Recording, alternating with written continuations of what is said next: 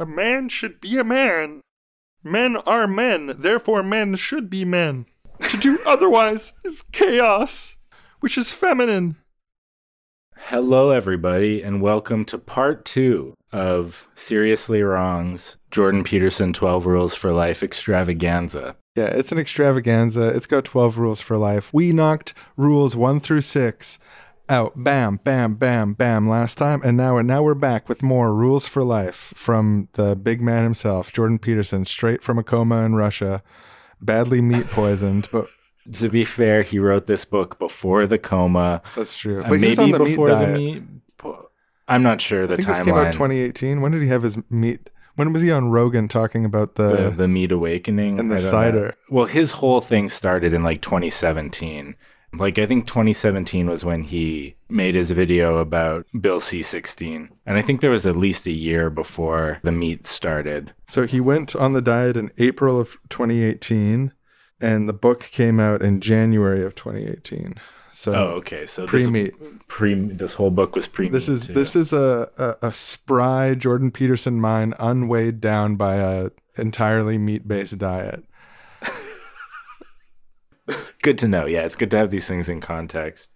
It's a try. You know, Jordan Peterson getting badly meat poisoned and whatever else. It's it's kind of tragic in the way that I felt like. I think this is like the appeal of Jordan Peterson really is that he is a conservative public intellectual in a time where like every competing prominent public conservative voice is either like an obvious sellout politician, smug dipshit, or is like a entirely agitation focused, like unprincipled grifter, like public figure, you know, just Right. uh, trying to r- razzle people up and dunk on the libs and build subscriptions and outrage and stuff like Yeah, that. Jor- I mean Jordan Peterson is an actual academic who has done some psychological work on I think addiction and alcoholism and some stuff with personality tests. Like he's published and had his work referenced and cited. You know, like he doesn't do that anymore, but he used to. So he brought more to the table than your Ben Shapiro's, your Matt Walsh's, your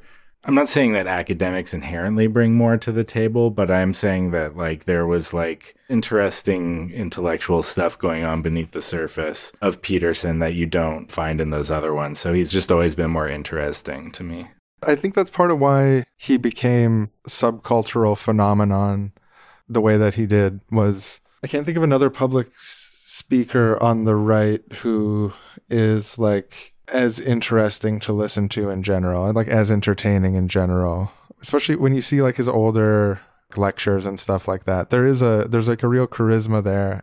Like there's always like these the, the toxic conservative stuff is drips in and bubbles beneath the surface sometimes and stuff like that that you see a lot more like explicitly now on his modern Twitter feed as he's been had his mind blasted out by just a meat hose spraying steak at his brain until it slowly degrades. Well, I mean, he used to say that he's not a conservative, and I don't know if he still thinks that, but I mean, he has kind of given up and like joined the Daily Wire, and he feels like more explicitly ad- admitting to the conservatism stuff now. Whereas back in the day, he was like, "No, I'm a centrist," and like you know, both sides have important like like chaos and order. You know, conservatism is order, and liberalism is more chaos and they work together to form of the right balance where you're like standing on an eagle and there's two wings or whatever i think i think that's a real image he uses or he has like a snake one i think he also said a bird at one point i don't know. You're on a balanced a balanced riding on a balanced bird. i'm just imagining yeah like society like surfing a eagle yeah, I don't know who replaces Jordan Peterson now that he spirals away. It's pretty bleak, man, like Tim Pool. That yeah not an intellectual. no. yeah, no, I don't know. I mean, like you have Bret Weinstein has become far more conservative, but he's just like a weird COVID person now for the most part. I'm I'm trying to think of like yeah, who pre disappearing from the public eye for multiple years to deal with his health issues, his addiction and other health issues. Jordan Peterson, he felt like a very worthy opponent, and now he feels more like he feels closer to those other pundits, especially his Twitter output, but even his like lectures and things feel like they've gotten more repetitive. Or he does he does a lot of interviews where he talks over people a lot, saying the same things he always says. Oh, how the mighty have fallen. For a flash there, he was almost a worthy opponent. But But yeah, this is it. This is the book written during that period. This So- is, yeah, peak Peterson. Like, we're probably never getting this level of Peterson un- unpoisoned by meat. So yeah, do you want to you want to dig back in? Yeah, let's hop into the, the swimming pool, the maelstrom of various anecdotes pervade in a loosely, actually, I'd say fairly rarely in a way that is sequential, builds on itself, or is consistent, but nonetheless sometimes interesting. And as always, we're going to be trying to tip our hat at the slivers of gene along the way, the slivers of genius. Um, as Yeah, you, know, really no one is- cling to him like a like a lifesaver in an ocean when you.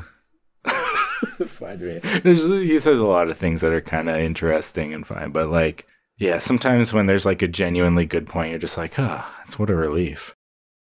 Uh, so, rule seven: pursue what is meaningful and not what is expedient. Yeah, so just looking at those words, doing that that base top level reading, Yeah. it's a reasonable uh, Yeah. perspective. Uh, and of course, the most important place we can learn that message from our history is in the Bible. There's a lot of Bible stuff in this chapter. Yeah, he does the Bible thing again. He talks about his flirtation with socialism in the 1980s, and he made some interesting claims about socialists. He said that socialists Rule number nine assume that the person you're listening to might know something you don't. ah, like Bill Nye always says. Yeah. So yeah, assume everyone you meet knows something you don't. It's a classic piece of wisdom. yeah, it's like letter of the rule on this one. I'm all for it. I don't think I have any critiques of the specific text. Assume the person you're listening to might know something you don't. Yeah, no, I think it's a it's a sweet, wonderful, positive idea. It's useful as well. Yeah. Because that's part of the complementary difference of humankind. You know, we all know different things, and by pooling our knowledge and our creativity together, we can achieve things we can't achieve by ourselves. We can teach each other things. That's part of what's beautiful of being in human community. So, uh, yeah, I really like this this Rule Nine title. Yeah. So, uh, moving to the content of the chapter. Hello, everyone. Hi, This week we're going to be making a uh, a meatloaf, and we're also going to be making a side dish of mashed beef with that, some cubed beef, as well as a, a small beef. Thank you so much for being here. Thank you, everyone, for being with us. And we'll just get right into it here. We got slabs of beef all over the table.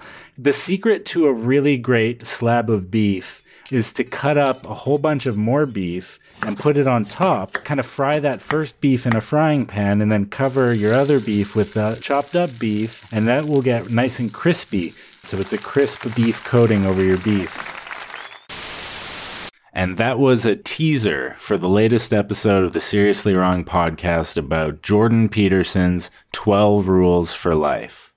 If you want to hear the full episode, head over to our Patreon, patreon.com slash seriously wrong, and sign up for $6 a month. You'll get access to our entire archive, all the bonus episodes, and episodes a day or two early. Thanks for listening, and we'll see you next time. That's patently absurd.